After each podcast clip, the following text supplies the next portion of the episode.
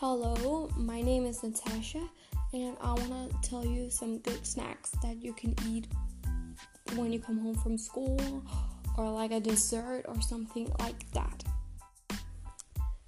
First snack I'm gonna tell you is a snack that I love to eat when I come home from school. The first you need to do is taking your bread and adding butter on it.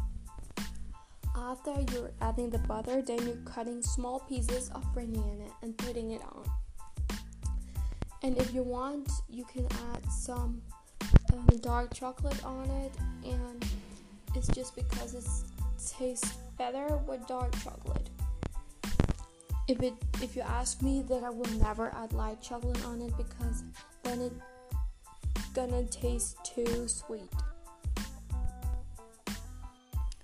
The next snack I'm gonna tell you is more like a dessert.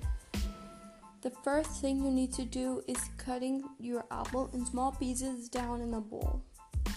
After you have cutting apples, then you're gonna cut a little banana per person. You're gonna cut them in small pieces like you normally will do.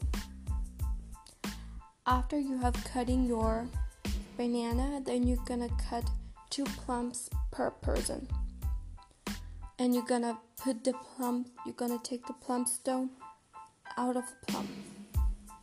After you have adding your plums to the bowl then you're gonna cut some dark chocolate.